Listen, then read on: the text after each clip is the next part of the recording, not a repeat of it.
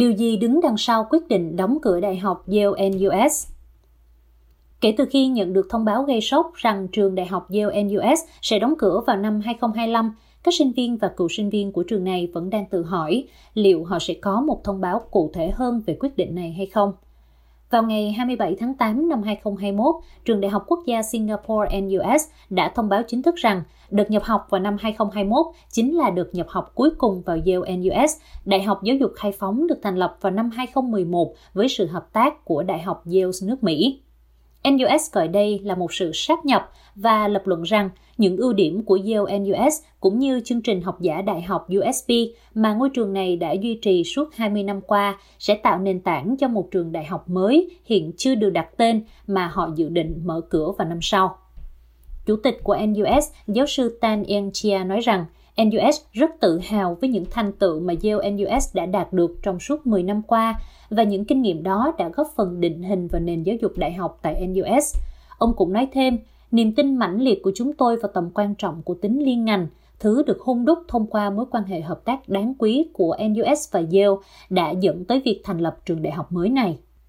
Về phía Yale, Chủ tịch Peter Salovey cũng gửi lời cảm ơn chính phủ Singapore đã hỗ trợ mối quan hệ hợp tác này và hy vọng những điều tốt đẹp nhất cho trường đại học mới. Theo thỏa thuận được ký vào năm 2011 giữa NUS và Yale, một trong hai bên sẽ có quyền rút lui vào năm 2025. Các cán bộ của NUS cho rằng việc nhanh chóng thông báo quyết định đóng cửa Yale NUS sẽ giúp các sinh viên chưa tốt nghiệp có thể hoàn thành việc học của mình theo dự định.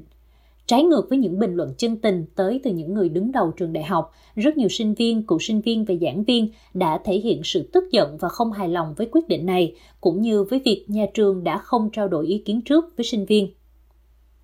Hơn 13.000 người đã ký vào đơn kiến nghị trực tuyến có tiêu đề hủy bỏ việc sáp nhập và No More Top Down do các sinh viên của Yale NUS và NUS khởi xướng nhằm kêu gọi NUS thay đổi quyết định này. Các cuộc phỏng vấn với những nhà quản lý, sinh viên và cựu sinh viên cũng như giảng viên của NUS và Yale NUS đã chỉ ra ba lý do có khả năng dẫn tới quyết định này. Thứ nhất, NUS muốn tự mình cung cấp chương trình giảng dạy giáo dục khai phóng phù hợp với các ưu tiên của nhà trường. Thứ hai, những lo lắng xung quanh về vấn đề tài trợ của Yale NUS và chi phí cao của giáo dục khai phóng đối với người nộp thuế và sinh viên. Và cuối cùng là những tranh cãi mà trường đại học bị vướng vào. NUS tự chủ Giáo sư Tan đã mô tả sự thay đổi này như một bước tiến của USB và Yale NUS để trở thành trường đại học mới. Trường đại học mới sẽ cung cấp cho sinh viên cơ hội hưởng lợi từ nền giáo dục khai phóng liên ngành đa dạng và quan trọng là mang lại khả năng tiếp cận tốt hơn tới nhiều hướng đi khác nhau, các môn học và chuyên ngành trong hệ thống sinh thái của NUS. Yale NUS không cung cấp số liệu về thành phần sinh viên Singapore được nhận vào năm nay, nhưng cho biết số lượng này chiếm 60% trong số 240 sinh viên được nhập học. Trong số này có 154 sinh viên, bao gồm thường trú nhân Singapore đang theo học tại Singapore, 126 sinh viên đến từ các trường cao đẳng, trường tích hợp và trường chuyên nghiệp, 8 người đã tốt nghiệp trường Bách Khoa. Giáo sư Chan, cựu trưởng khoa khoa học chính trị tại NUS, nhấn mạnh rằng NUS với tư cách là một trường đại học công lập và trường đại học hàng đầu của Singapore có vai trò quan trọng trong việc chuẩn bị cho người dân Singapore trước những yêu cầu của tương lai. Giảng dạy liên ngành là một phần quan trọng trong việc chuẩn bị cho tương lai của sinh viên, do đó trường nỗ lực hợp nhất Yale NUS và USP để có một trường đại học lớn hơn nhằm phục vụ nhiều sinh viên hơn. Giáo sư chia sẻ với The Sunday Times. Giáo sư Chan còn nói rằng trong khi Yale NUS cung cấp một nền giáo dục khai phóng hàng đầu, thì NUS phải tiếp tục phát triển nền giáo dục mà nó cung cấp để xây dựng một nền giáo dục phù hợp với thời đại và phù hợp với Singapore. Nền giáo dục của trường nhấn mạnh đến toàn bộ các lĩnh vực nghệ thuật, nhân văn và khoa học tự nhiên xã hội. Chương trình giảng dạy chung mà trường phát triển bao gồm các nền văn hóa và quan điểm của cả phương Tây lẫn châu Á. Trong suốt 4 năm học nội trú, sinh viên được học trong các lớp học nhỏ và cộng tác với giảng viên cũng như các đồng nghiệp của họ. Ngoài ra, trường còn cung cấp một loạt các chương trình ngoại khóa, các cơ hội học tập và nghiên cứu ở nước ngoài. Tiến sĩ Montasano, một người Mỹ hiện là thành viên cấp cao tại một tổ chức ở Singapore cho biết, những ưu tiên đó chắc chắn phản ánh các mục tiêu và hạn chế liên quan đến thực tế xã hội và kinh tế hiện tại của Singapore, cũng như tầm nhìn về cách mà NUS có thể phục vụ tốt nhất cho Singapore và người dân Singapore. chúng tôi có liên quan đến những thay đổi khác đang diễn ra tại NUS và chúng vốn có sứ mệnh của NUS, một trường đại học quốc gia có vai trò trong một xã hội luôn vận động và thay đổi không ngừng. Sự bền vững tài chính của Yale NUS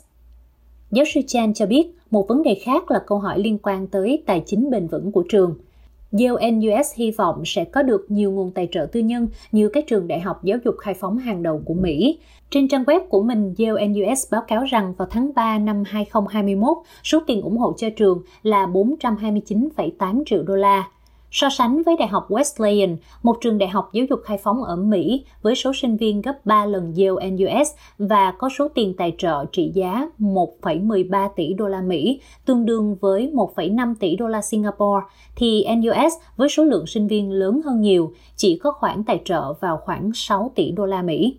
Truyền thông dẫn lời giáo sư Perico Lewis, chủ tịch sáng lập của Yale NUS cho biết trường đại học này còn một vài năm nữa để đạt được các mục tiêu gây quỹ. Giáo sư Lewis, hiện là phó chủ tịch phụ trách chiến lược toàn cầu của Đại học Yale, đã không trả lời các câu hỏi từ The Sunday Times về mục tiêu tài trợ và ý nghĩa của việc đạt được các mục tiêu gây quỹ này đối với sự bền vững tài chính của trường. Ông cũng được hỏi liệu quỹ của trường có thể được sử dụng để giảm học phí và lệ phí học nội trú nhằm tăng khả năng tiếp cận của sinh viên tới nền giáo dục khai phóng ở đây hay không. Sinh viên Singapore đăng ký vào Yale NUS năm nay sẽ phải trả 20.000 đô la học phí và 10.000 đô la các khoản phí khác, cao hơn nhiều so với mức học phí 8.200 đô la được trả bởi sinh viên Singapore đang theo học ngành khoa học xã hội và nghệ thuật tại NUS. Một sinh viên USB học khoa học nghệ thuật và khoa học xã hội năm nay cũng sẽ phải trả 8.200 đô la cho một năm học. Trước đại dịch COVID-19, họ được yêu cầu phải ở nội trú trong 2 năm, đồng nghĩa với việc sẽ tốn thêm khoảng 7.000 đô la một năm. Gary Tan, 20 tuổi, một sinh viên khoa học xã hội và nghệ thuật của NUS, cho biết kinh nghiệm của bản thân khi nộp đơn vào Yale NUS khiến cô đặt câu hỏi liệu giáo dục khai phóng có nằm trong tầm với của những sinh viên thuộc các gia đình Singapore có mức sống trung bình nếu họ không nhận được học bổng hay không. Cha mẹ tôi là những nhà quản lý cấp trung và mặc dù tôi muốn thử đăng ký vào học tại Yale NUS, nhưng họ đã phản đối khi biết học phí lên tới 120.000 đô la Mỹ cho 4 năm học. Mức học phí này nằm ngoài tầm với của những gia đình như gia đình tôi. Những tranh cãi chính trị một số người đã hỏi liệu bước tiến này có phải là do chính phủ Singapore cảm thấy không thoải mái với sự cương quyết của giảng viên Đại học Yale về sự độc lập trong giảng dạy và quan điểm của họ về các vấn đề như tự do ngôn luận và LGBTQ, đồng tính nữ, đồng tính nam, song tính, chuyển giới và dị tính hay không? Những người này dẫn chứng rằng khi kế hoạch xây dựng trường đại học được công bố vào năm 2010, các giảng viên Yale ở Mỹ đã bày tỏ mối quan ngại về tính độc lập trong việc giảng dạy của trường và những ràng buộc đối với quyền tự do ngôn luận ở Singapore. Khi Yale NUS mở cửa vào năm 2015, Thủ tướng Singapore Lý Hiển Long đã nói rằng để thành công, trường cần có một chương trình giảng dạy và các đặc tính phù hợp với bối cảnh của khu vực châu Á. Những lời chỉ trích từ các giảng viên của Yale dường như đã giảm bớt sau khi Yale NUS có cuộc gặp mặt với những nhà tiên phong vào năm 2013 và các sinh viên ca ngợi nền giáo dục khai phóng nghiêm ngặt mà họ nhận được. Hai năm trước, vấn đề độc lập trong học thuật lại được nổi lên khi có một học phần có tên Bất đồng chính kiến và phản kháng ở Singapore bị hủy bỏ. Yale NUS đã nói với nhà viết kịch người Singapore Afian Saad người lẽ ra sẽ dẫn dắt khóa học này rằng chương trình không đủ nghiêm ngặt về mặt học thuật và có thể gây ra rủi ro pháp lý cho sinh viên. Đáp lại những cáo buộc rằng trường đã chịu áp lực chính trị trong việc hủy bỏ học phần, giáo sư Lewis đã tiến hành một cuộc điều tra mà không thu được bằng chứng nào về sự ép buộc của chính phủ. Vấn đề này đã được đưa ra quốc hội. Sau đó, Bộ trưởng Giáo dục Singapore ông Gia Kung nói rằng tự do học thuật không thể là sự toàn quyền cho bất cứ ai sử dụng sai cơ sở học thuật để vận động chính trị. Động thái gần đây đã thu hút các câu hỏi từ ba nghị sĩ đảng công nhân, những người đã đệ trình các câu hỏi của Quốc hội để yêu cầu làm rõ hơn quyết định đằng sau và liệu bản chất hoạt động của sinh viên trong khuôn viên trường Yale NUS có là một phần trong quyết định hay không. Giáo sư Chan không đồng ý với quan điểm rằng bước tiến này là do các yếu tố chính trị. Theo bà, mặc dù chính phủ có thể đã quan tâm đến một số tranh cãi trong nhiều năm, nhưng đó không phải là lý do chính dẫn đến sự thay đổi. Bà nhắc lại quyết định này là một phần của một bước tiến lớn hơn để NUS áp dụng cách tiếp cận liên ngành linh hoạt hơn. Giáo sư Lewis nói với Yale Daily News, một tờ báo do sinh viên điều hành ở New Haven, rằng vấn đề tự do học thuật không phải là một yếu tố trong quyết định đóng cửa Yale NUS. Những người làm việc cho NUS và chính phủ Singapore đã rất ủng hộ quyền tự do học thuật tại Yale NUS, ông nói với tờ báo. Chúng tôi rất hài lòng với khả năng của sinh viên và giảng viên Yale NUS trong việc thực hiện quyền tự do học thuật của họ và có một trải nghiệm thực sự tuyệt vời ở đó. Tự do học thuật chưa bao giờ là vấn đề, theo quan điểm của chúng tôi. Trong khi đó, công việc đã bắt đầu ở trường đại học mới. NUS đã công bố một ủy ban kế hoạch do Phó Chủ tịch cấp cao của NUS kiêm Giám đốc điều hành Ho Tech Hua làm chủ tịch và bao gồm các nhà lãnh đạo từ USB, Yale NUS và Đại học Yale